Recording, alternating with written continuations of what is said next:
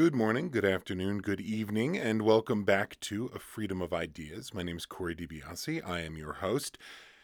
Now, last time, actually for the last couple episodes, we've been talking about various versions of the idea that fundamentally human beings are not able to make free choices, that what we think are our choices are in fact the product of determination by physics or by genetics or by our upbringing or by our acculturation or by some kind of bossy mess of a combination of all those. Now, as a reminder, our purpose in exploring this was not to prove this idea, but really to understand its ramifications and to try to learn uh, what the absence of freedom could tell us about the presence of freedom. And I think we'll see going forward that our conversations about why we might not be free will in fact inform us as we start to consider how we actually are free. But, you know, that's for a little bit later. Today, I want to start a conversation about why it's so difficult to explore and define these kinds of ideas, to, to develop working explanations, naturalist explanations, remember, of course, working naturalist explanations, you know, not just for freedom and free will, but for all these related notions we've been discussing, uh, self, consciousness, everything that we refer back to and sort of uh, file under this larger concept of the phenomena of mind as we as we think about it. So we're not, as we want to start exploring them, and we keep coming back to this, right? This idea that there's that it's there's just something very, very difficult about explaining these ideas, about uh, even exploring these ideas, and it always comes back to something we don't quite understand. We just feel like something's missing every time we come up with some kind of explanation. So to explain why that is, or to, to begin to explore why that is, we're not going to start with some kind of grand philosophical conundrum. Really, we want to start with our own personal emotional connection to these ideas and the way we live with them and experience them and talk about them in our day-to-day lives. Because we're going to see not only some emotional connections that are shaping the way we think about things, we're going to, of course, see the way we've been using language, not only in our own lifetimes, but actually for millennia. Both of these factors together has shaped this challenge to be what it is for us today. Um, and we're also going to see, I hope, I, I certainly think, that as we better understand these, these conceptual challenges that are keeping us from creating what we believe are viable explanations for these phenomena, as we better understand those challenges, we will inherently start to better understand the phenomena we're trying to explain in the first place. So, put it differently, explaining why we have such a hard time explaining free will, explaining why that problem is so hard for us to not only to develop an explanation, but to accept any explanation that comes to us. The more we understand that, the more we're actually going to understand about the fundamental nature of free will and how that operates for us and how Again, how it really works in our day-to-day lives and how it really operates when we're out there in the world making actual, real, free choices. Now, for the next few episodes, uh, I'm going to be taking my kind of broad conceptual cues from the philosopher Daniel Dennett. Now, I believe Dennett, I've been a fan of Dennett's for as long as I've been thinking about these things, and I think Dennett does great and, of course, what I think is very convincing work on the question of free will. And actually, he works on, on all the big questions of mind. So he's thrown some elbows in regard to free will, he's explained consciousness, he's taken a stance on intentionality, and finally he's shown us that the mind-body problem really isn't such a problem after all. Dennett is a contemporary American philosopher, and he's made a point of working throughout his career. He's worked very closely with neuroscientists and psychologists and evolutionary biologists and computer scientists and, and others in the scientific community and in the intellectual community generally, who he believed could arm him with the information that he needs to round out a real, a sort of rich, naturalistic, philosophical view of the human mind. And to be clear, I'm not following Dennett chapter and verse here. I, I'm trying to work within the conceptual framework that he lays out, but then perhaps delve into some different details than, than he has in the past. Thus, at least at first, we're not going to get directly into too many Dennett quotes, per se, um, But we'll just have to know that he's there, uh, hopefully kind of sitting on my shoulder and doing his very best, his level best to, I guess, keep me out of trouble. So, in any event, when we try to define, to explain any aspect of the mind, and meaning, again, as we've said, that that includes free will, that includes consciousness, that includes selfhood. Um, actually, it includes, and you can take this as an example, just what it means to have a kind of rich, beautiful, say, artistic experience. So when we ask how a mere pile of neurons, how the, the normal, boring physical stuff that is our brain could possibly account for the, the singular experience I have when listening to Glenn Gould play Brahms, well, okay, so if I pose that question and then I hear the response that, well, actually, you know, it's it's a hundred billion neurons and they're all working together and they're they're relying on and they're feeding off of a series of coded memories of, of sensations and social interactions and words and countless other experiences that contextualize and enrich each new experience. It, it, it all may be true, right? This explanation that I hear, it may be very true, but it lacks the flourish. It lacks the drama that the structure of the original question leads me to expect, leads me to want. The question compels us to be concerned with what we've been calling the, the almost magical nature of having these experiences. So we're trying to explain the kind of aching, voluminous, delicate beauty of the intermezzo in E flat, and, and then to explain how it is that I could experience that beauty. So if, if that's what the bar is, needless to say, I want an answer with a little bit of flair, you know? An answer that in and of itself somehow starts to contain the actual beauty of Glenn Gould's piano. So put differently, I want an answer that includes some of the feeling of the actual experience itself. So I want an answer that includes, somehow includes, the phenomena that we're trying to explain. So now, why is that? Where does that impulse come from? You know, when we ask how an airplane works, we don't expect when we're hearing the explanation to feel like we're thirty thousand feet in the air. I mean, really, we don't even expect to feel like we're standing in a line. So, so what's the difference here that makes our expectations for these kinds of explanations so, I guess, exceptional? Well, let's start with something like an origin story, because, you know, I, I've heard those those are popular, and, you know, we're always thinking about ratings. We want to get our popularity up. So let's let's talk about an origin story right now. When I was a kid, I'd ask myself these kinds of rhetorical, philosophical questions that probably weren't actually that meaningful, but which nonetheless produced this kind of mix of existential confusion and excitement, which actually I assume is the root of why I've always been fascinated by philosophy. So, you know, take for an example, uh, does the red that I see look the same as the red that you see? A- anyway, you, you get the point. These these kinds of open-ended, relatively sophomoric uh, kind of uh, philosophical questions. Anyway, it, it was around this same time of life I'd see these commercials asking viewers to give, you know, less than the cup of coffee, less than the price of a cup of coffee to feed and clothe an impoverished child living somewhere in the world. So seeing that, it was with this kind of mix of guilt and fear that I'd ask myself, well, what if I had been born in a different country? What if I had been born as a different person? Now, from a philosophical perspective, to make any kind of sense to this, we need to quickly flush out some details, right? What exactly does it mean to be Corey, but from a different country, speaking a different language, and having been raised in vastly different economic circumstances? Well, probably it doesn't actually mean that much. That Corey, that, that that Corey, who, by the way, likely also has a different name, a, a different body, and who presumably isn't uh, spending their free time using commercials as stepping off points for their philosophical musings, well, that Corey is likely to bear very, very little resemblance to me. Almost none at all, aside from the fact that the fact that we're presumably both human beings. And yet, isn't there a draw to, to questions like this?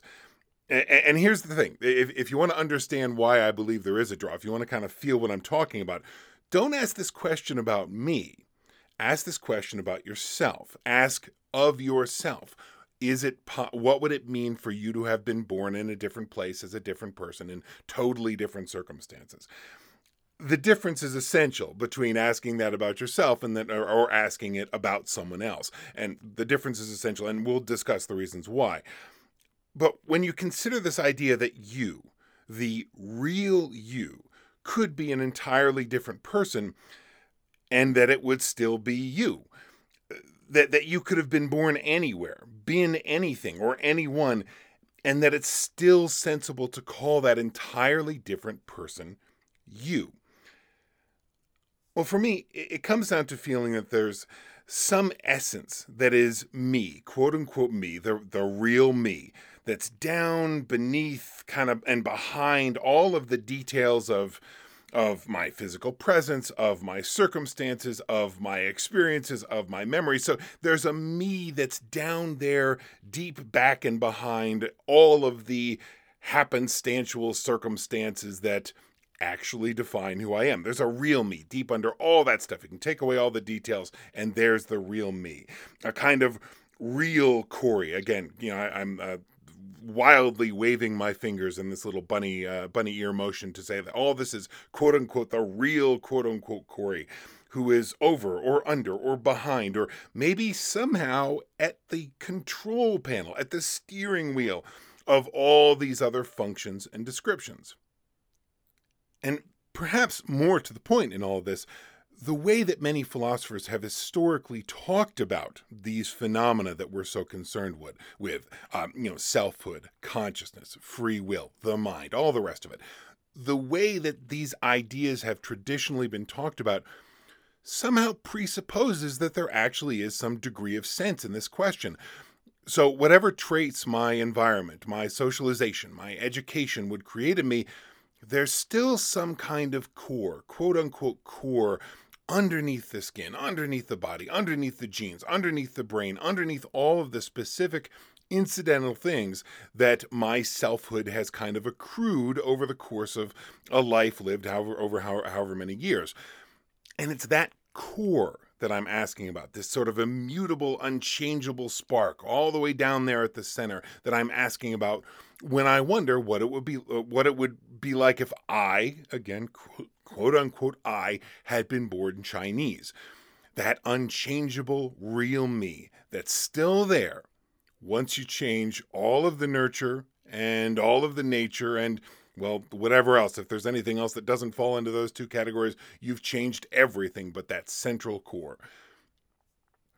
Now, I believe the same basic dynamic is involved in this thought experiment, if you can call it that, as, as applies to all these different questions that we've been asking. So when we ask, uh, when we kind of resist that idea that uh, the activity of neurons could account for the experience of listening to Glenn Gould, or of having consciousness, or of making choices, um, or of any other aspect of mind, it, this the, the the root causes here for why I resist that explanation and why I kind of come to feel like there's this some sort of me that is over and beyond or below or behind or whatever, any of the other descriptions about me that you can generate. So just like when we say that there's some aspect of me that's there behind all of my experiences, that you know you that you could kind of unplug that special spark from the me that I am now, quote unquote, and plug it into some totally different person, and it would in some very important way still be me, even though every description you could possibly apply, even even though all that has changed, somehow this would still be me. That fact and and our sort of instinctive response when we hear naturalistic explanations for the mind, there's something very tightly connected between those two things. So we're always looking for some special, extra, but of course always undefinable, and perhaps necessarily undefinable thing that, you know, by its nature we can never quite explain, but without which we feel like, uh, you know, I would not be me, you would not be you. And without accounting for that special, undefinable je ne sais quoi, there's no explanation of these phenomena of mind which will really pass muster for me more on an, an instinctive and emotional level than, than really even on an intellectual level. of course, I, I don't think any of this is really sensible, but the allure remains, and it's and it's a very powerful force, I think, in the way we think about these things. So, so again, why is that? Well, let, let's start with a really simple one. Consider this. Consider everything you've ever heard, and everything you've ever read, and everything you've ever thought, everything you've ever hoped, everything you've ever understood, everything you've ever loved, everything you've ever seen, everything you have ever experienced. And now in that in that pile of experiences, include, make sure you include things that we would call internal uh, experiences that are quote unquote inside of, of, of your mind, of your brain. So uh, experiences of your own emotions, experiences of your memories, experiences of your mental state that only you are privy to. All of that, pile all that up and, and try and think about it all at once as, as best you can. So now for every experience that you have ever had, there is one common thread. And of course, that is you. In all of your experiences, you are there. You know, that sounds pretty obvious, but it's it's actually pretty significant. In everything you've experienced, you are right there. And maybe even more importantly, you're always in the exact same place. Now, there are going to be a, a couple different ramifications to this seemingly very simple fact. Um, first of all, in a way, when I think about myself, thinking about all this from the perspective of my quote-unquote self, however I choose to define that, that self of mine, the perspective, that constant perspective from which everything uh, that I experienced is experienced, that's now woven into everything that I know, everything I think, you know, again, everything I have ever experienced, that common thread is in there, tying it all together, pulling it all together, keeping it centered around a kind of, you know, central gravitational point, if you will. And again, in all of these experiences, as I'm thinking about them, my self, quote unquote, the self that is having these experiences, it's always positioned in the same spot in relation to those experiences. So, I mean, it, essentially, myself begins at the exact point where my experiences stop. And I, if this is all kind of if I choose to to interpret it this way, and if I'm kind of really um, obsessed with looking inward, if I if I'm really looking very closely inward at all of my mental states, it becomes much more instinctive to kind of think in this way, but.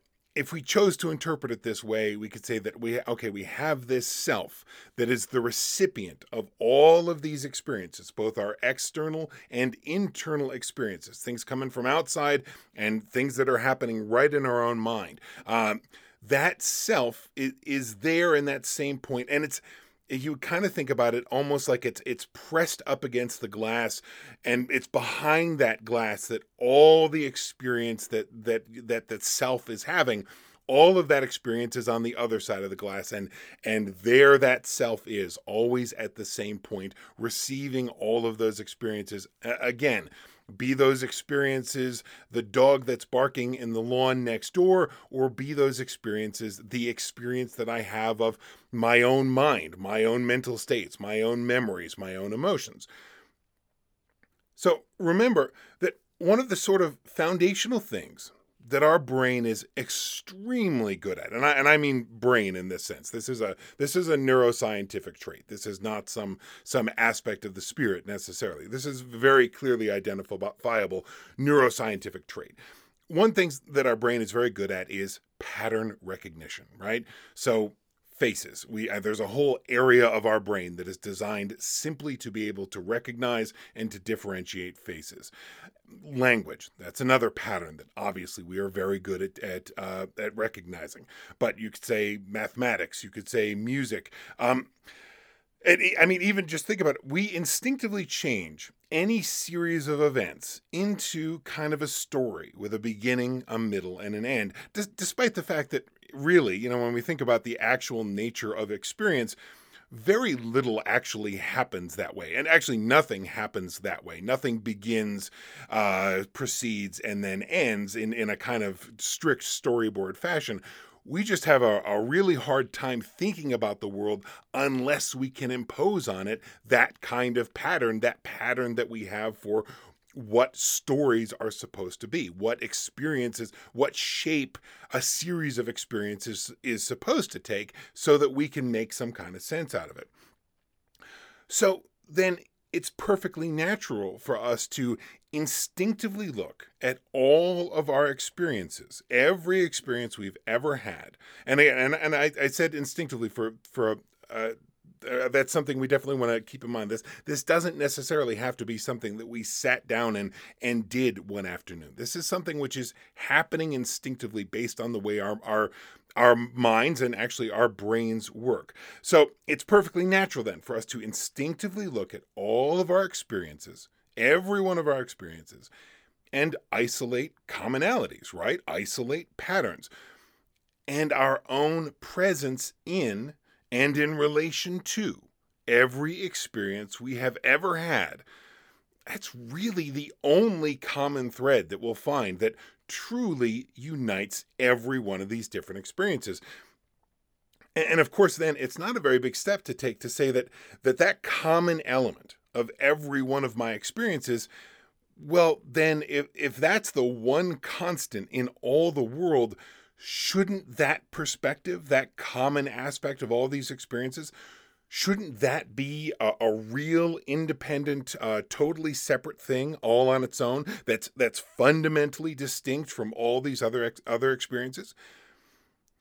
And now, it's one thing as we're thinking about this. It's one thing, of course, for me to be able to separate myself out from, say, you know, other people. Obviously, I need to know that there's a difference between who I am and who that person is, who you are. If I can't tell the difference there, well, that's going to make for a very, very confusing worldview, and one which will uh, probably very quickly start to impose itself on you in ways that you just have no interest in whatsoever.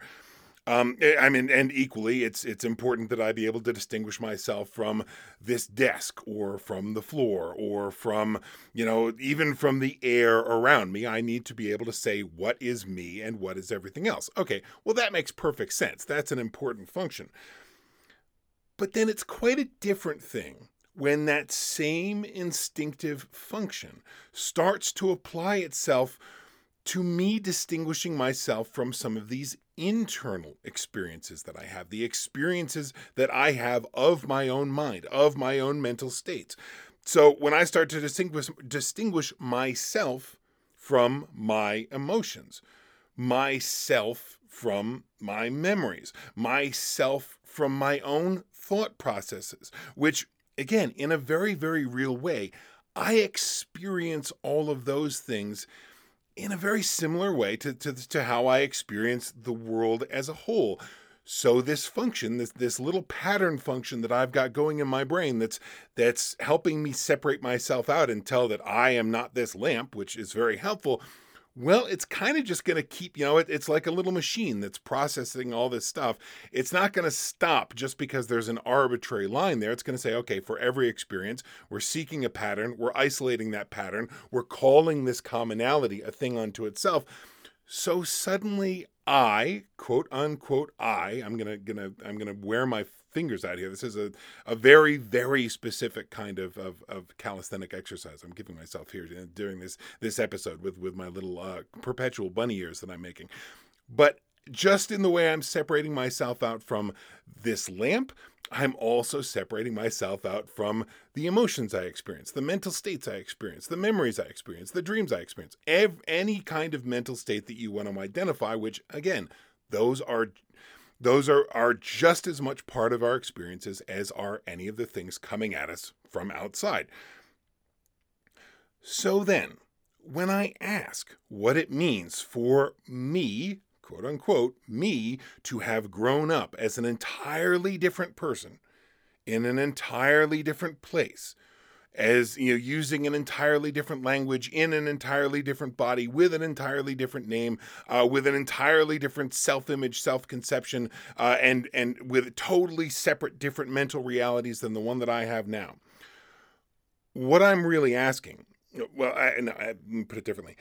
What I mean to say, when I say I, in this case, the, the quote-unquote me that could be the same whether I am Corey right here or whether I am Corey that was raised in in Russia. I, it, what I'm saying in, the, in that instance is that that entity, what I'm talking about when I say I in this case, when I say me in this case, is that nebulous but ubiquitous entity that's there on the receiving end of every experience I have ever had.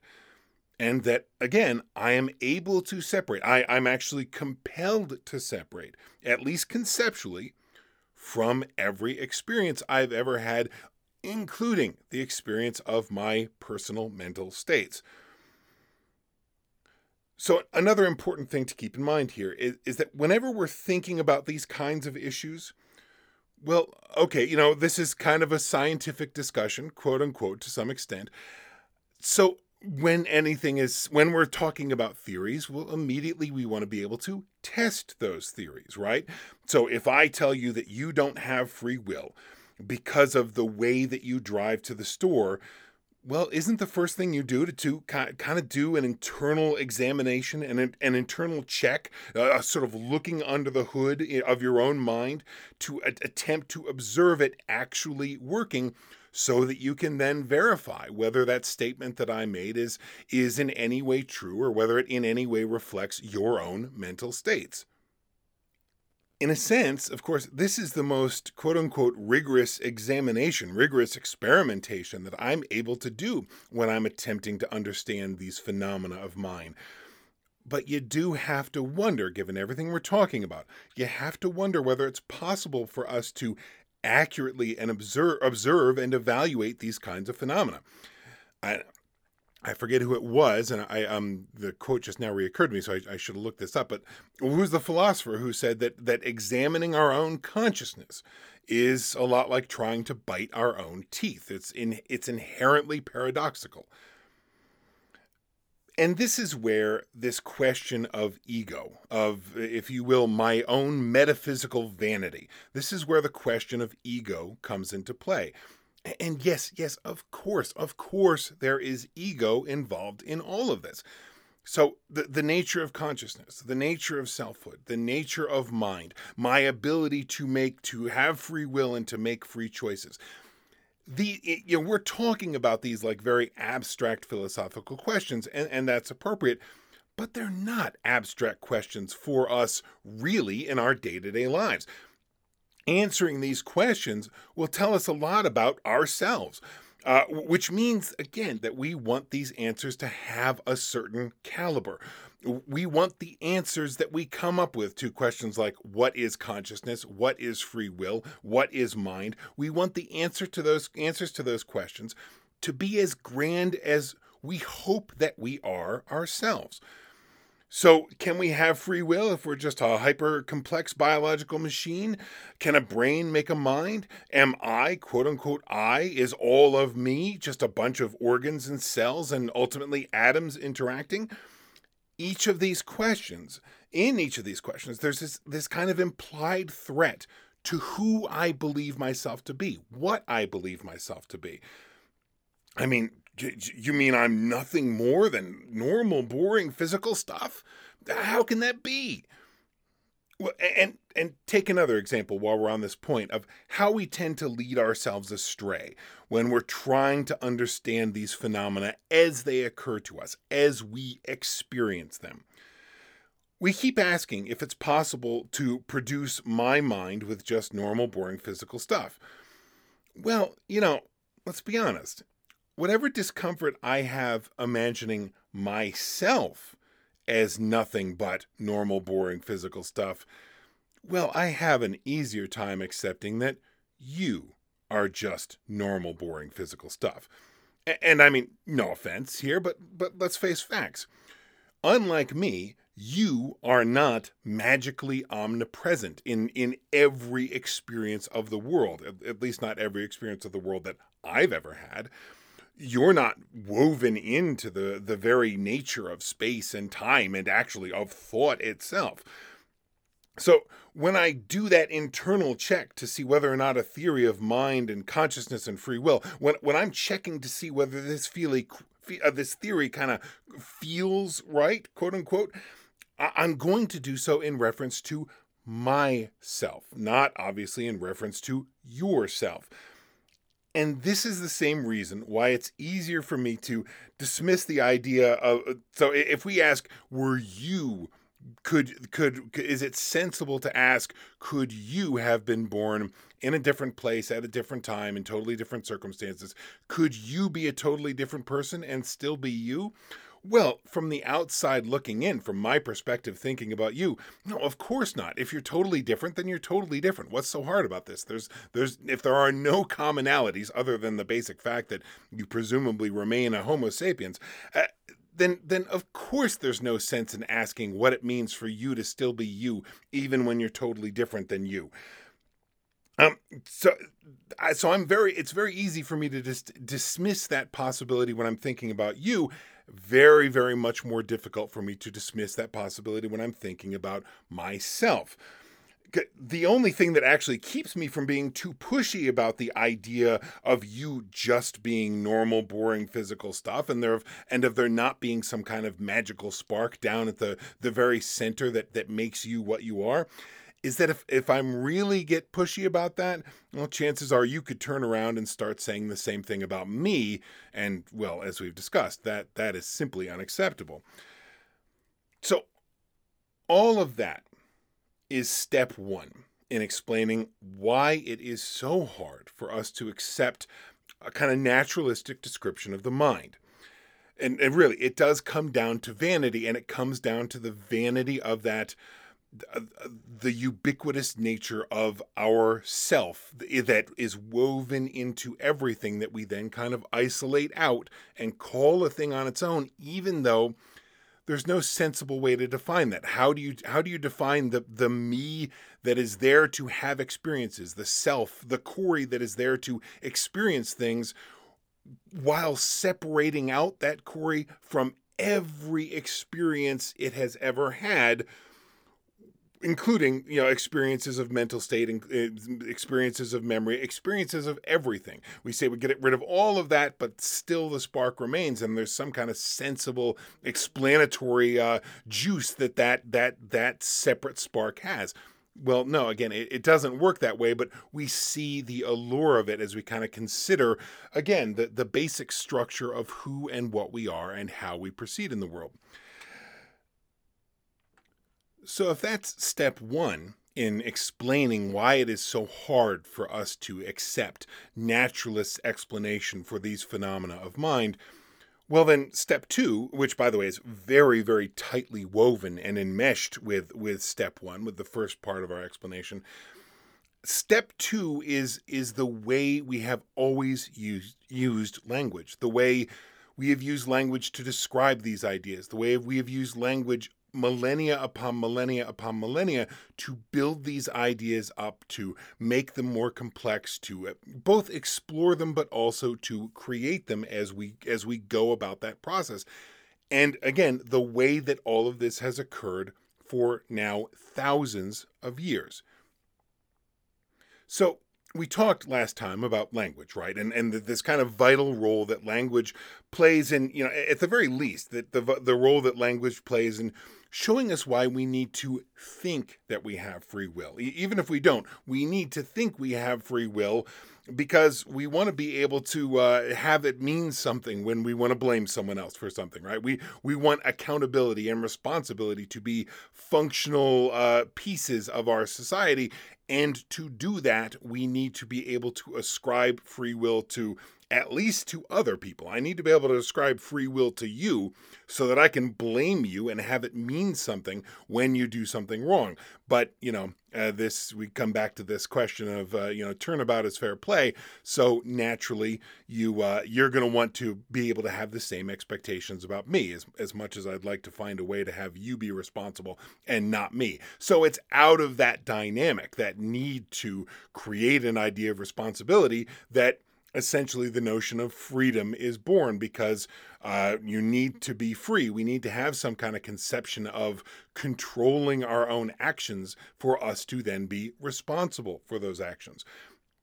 So if that was, we we talked about language in in the way it played out in that scenario, but there's a lot more to be said about language when it comes to explaining its relationship to and and, and explaining the creation of all of these ideas, these phenomena of mind, of every aspect of free will, of mind, of selfhood, of consciousness, and all the rest.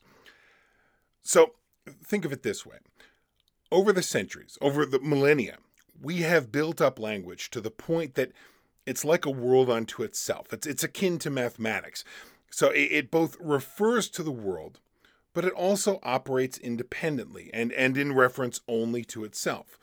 So historically then, we, and in this case, we, uh, by we, I mean the human species, we have described ourselves over and over and over again across, again, the course of millennia.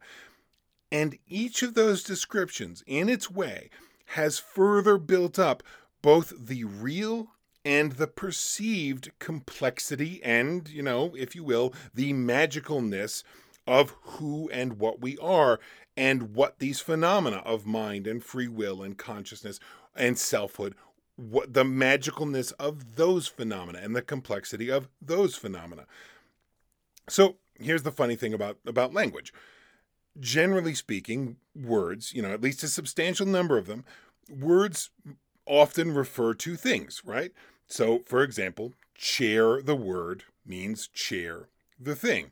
And I, I think we can all more or less accept that. That, that is not a, a sort of radical philosophical statement. And by the way, yes, for those of you who listened to the Prolegomena episode, um, we've kind of talked about these ideas before, but bear with me as we want to do a quick refresher in case you have not heard that episode. Um, and I also do want to take this in a slightly different direction. So on language, as we've said, there are words that refer to tangible objects in the world. Chair, you know, has been working for us so far. I keep talking about it, so let's keep talking about chair. Chair is an, is an example of a word that refers to a thing, a tangible object in the world. But then there are words that refer to things that are not objects, and which arguably are not at all tangible. So freedom is certainly one of these. Mind is one of these. Consciousness, selfhood, all of these, all of our, our, our greatest hits here, all of our favorites, these are all Uh, things that are in no way tangible, things that we can't look into the world and say, ah, yes, there it is. This is what I mean. This is what I've been referring to every time I say free will. Now, say I spend a whole podcast imagining these kind of extreme different versions of chairs. So uh, a chair that is so big that everyone could sit in it at once. A chair that goes on top of a person rather than a person going on top of a chair. Or a, a chair, how about this? How about a chair that's made by bending actual space-time such that we wouldn't actually need to sit down like an activity. We would be sitting inherently uh, just based on the, the nature of the fabric of the universe and our relationship to it. Well, I can go on all day like this, right? But at the end of the day, the fact that there are, the fact of there being chairs in the world, it stops me from being able to really have much of an impact on the, if you will, the, the core idea of what a chair is. Uh, I can be as playful as I like. It, it isn't going to keep you, uh, after I'm done, it's not going to keep you from associating the word chair with an actual chair out there in the world. And, and that, of course, is going to reground your concept. Uh, any sort of mind-bending notions of chairs that we explored together in, in this uh, you know, probably not very exciting podcast, well, you can set those all to the side the next time you go and just sit down in an actual chair. But again, not so with freedom. As we've said, this is a word that refers to an idea, or, or as we said in the Prolegomena, this is a word that in a very real way is simply made of other words. So if enough people talk about freedom, or mind, or self, or consciousness, if, if enough people talk about these phenomena in a certain way for long enough, it starts to affect the way that idea is fundamentally constructed. And then when you have millennia upon millennia of people talking about and thinking about these ideas, then all of those words, all of that meaning is going to pile up. It's going to add to the overall weight of the idea, the overall, and yeah, as a consequence, not just the weight of the idea itself, but the weight of what the idea means. And then, of course, the expectations that we will have when we set about trying to explain that idea. So we, again, meaning the collective humanity of all world cultures, we have been thinking and speaking and writing and listening and reading and feeling about these ideas for thousands of years. So with nothing tangible to tie any of these words to, and with no practical limit to the weight of meaning that these words can take on, you know, as more and more and more other words and ideas are built up on top of them and around them and associated with them, then as a consequence of that, the way we speak, the way we think, and the way we write about free will can and has fundamentally altered and expanded and changed over time.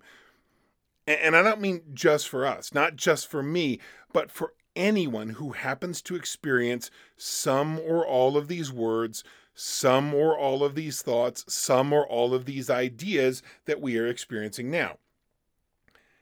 And, and, and this is important.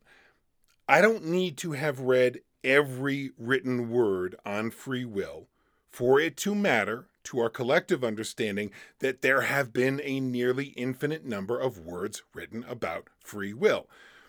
So think about how this, it doesn't have to be a, a, a, a, a matter of direct exposure to all these words that have been spoken about free will. Uh, it's there's there's a kind of collective understanding that develops, and that is what I'm fundamentally learning from. And I'm not, this, none of this is mystical, by the way. I'm not talking about some separate consciousness or some separate ball of, of knowledge out there. I'm talking about a very practical way that, that these ideas work and are disseminated in the world.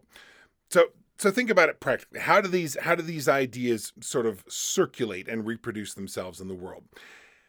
Say you have a group of philosophers writing about freedom in, in a very convincing way. You know, whether it's an accurate way or not, that we don't need to worry about that for right now. Say it's it's very convincing, it's very popular. So you have these philosophers writing about freedom for however many, uh, say for a hundred years, there's this group of philosophers writing in a very specific way about freedom. Um, and they're developing these ideas that really have a very significant influence. I don't need to go read those philosophers to absorb some version, some remnant, some echo of the ideas that they put forward. If they're so influential, those ideas will have made their way into literature, and they'll have made their way into plays, and now into television, and into comic books, and into Facebook, and, and into any kind of mechanism by which ideas flow and circulate and are exchanged.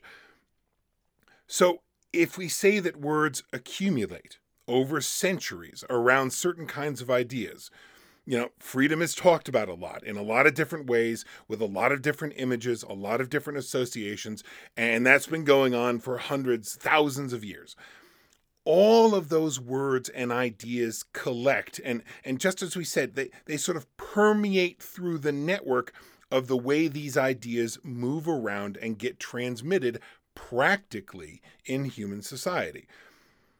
And the bottom line impact of all this is, is twofold. First, it, it makes uh, the work that we're trying to do here a heck of a lot harder.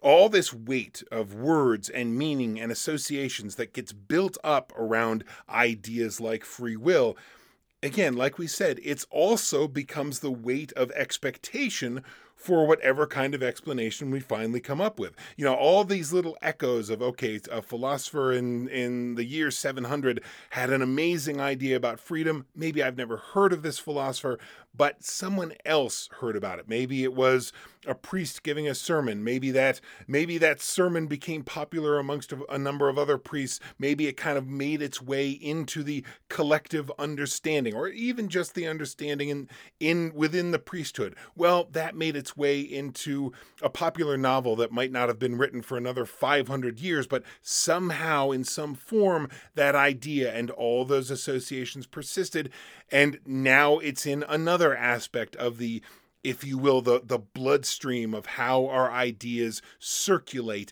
in humankind.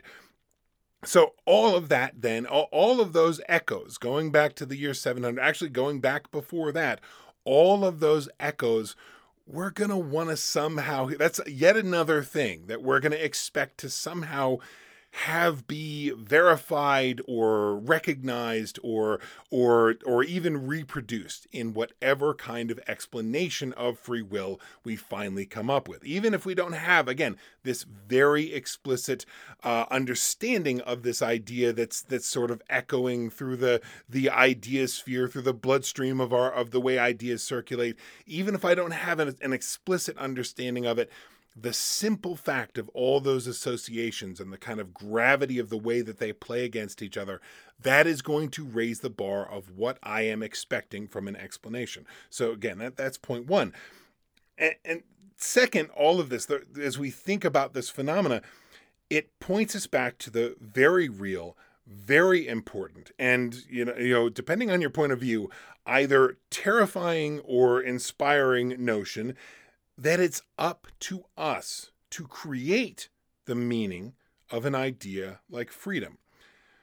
Now, this is, uh, to me, among the most fascinating and fantastic capacities that we as human beings have. Um, so think about it. I mean, we can take an idea that never had to mean anything. Again, this is not the idea of chair that we're playing around with here. This is an idea that that fundamentally didn't necessarily have to mean anything ever, but we've managed to first create that idea, and then we've managed to build it over the generations into something of such profound value and meaning that it's got this just huge, overwhelming impact to the today, to the point that we we feel like it's it's so big that we can't explain it at all, despite the fact that it was precisely our explanations, our talking about it, our thinking about it, our exploring it, that in a very real, real way created it in the first place. So, and all that is, by the way, in no way to distract you from the fact that, yeah, yes, this is very important, because we could just as easily destroy these ideas for the exact same reason, because they are entirely in our care. They are entirely in our keeping. It's up to us to maintain these ideas, because they're ideas that we've first of all fundamentally created, and that we continue to create in the way we Uh, you know, again, over centuries, over millennia, continue to talk and think about and explore them. And I'm afraid that's where we're going to need to leave it for today. So next time, we're going to start to drill into some of the specifics and flip from talking purely about these challenges, why it's so hard for us to create Uh, some kind of working explanation for these phenomena of free will and mind and selfhood and all the rest.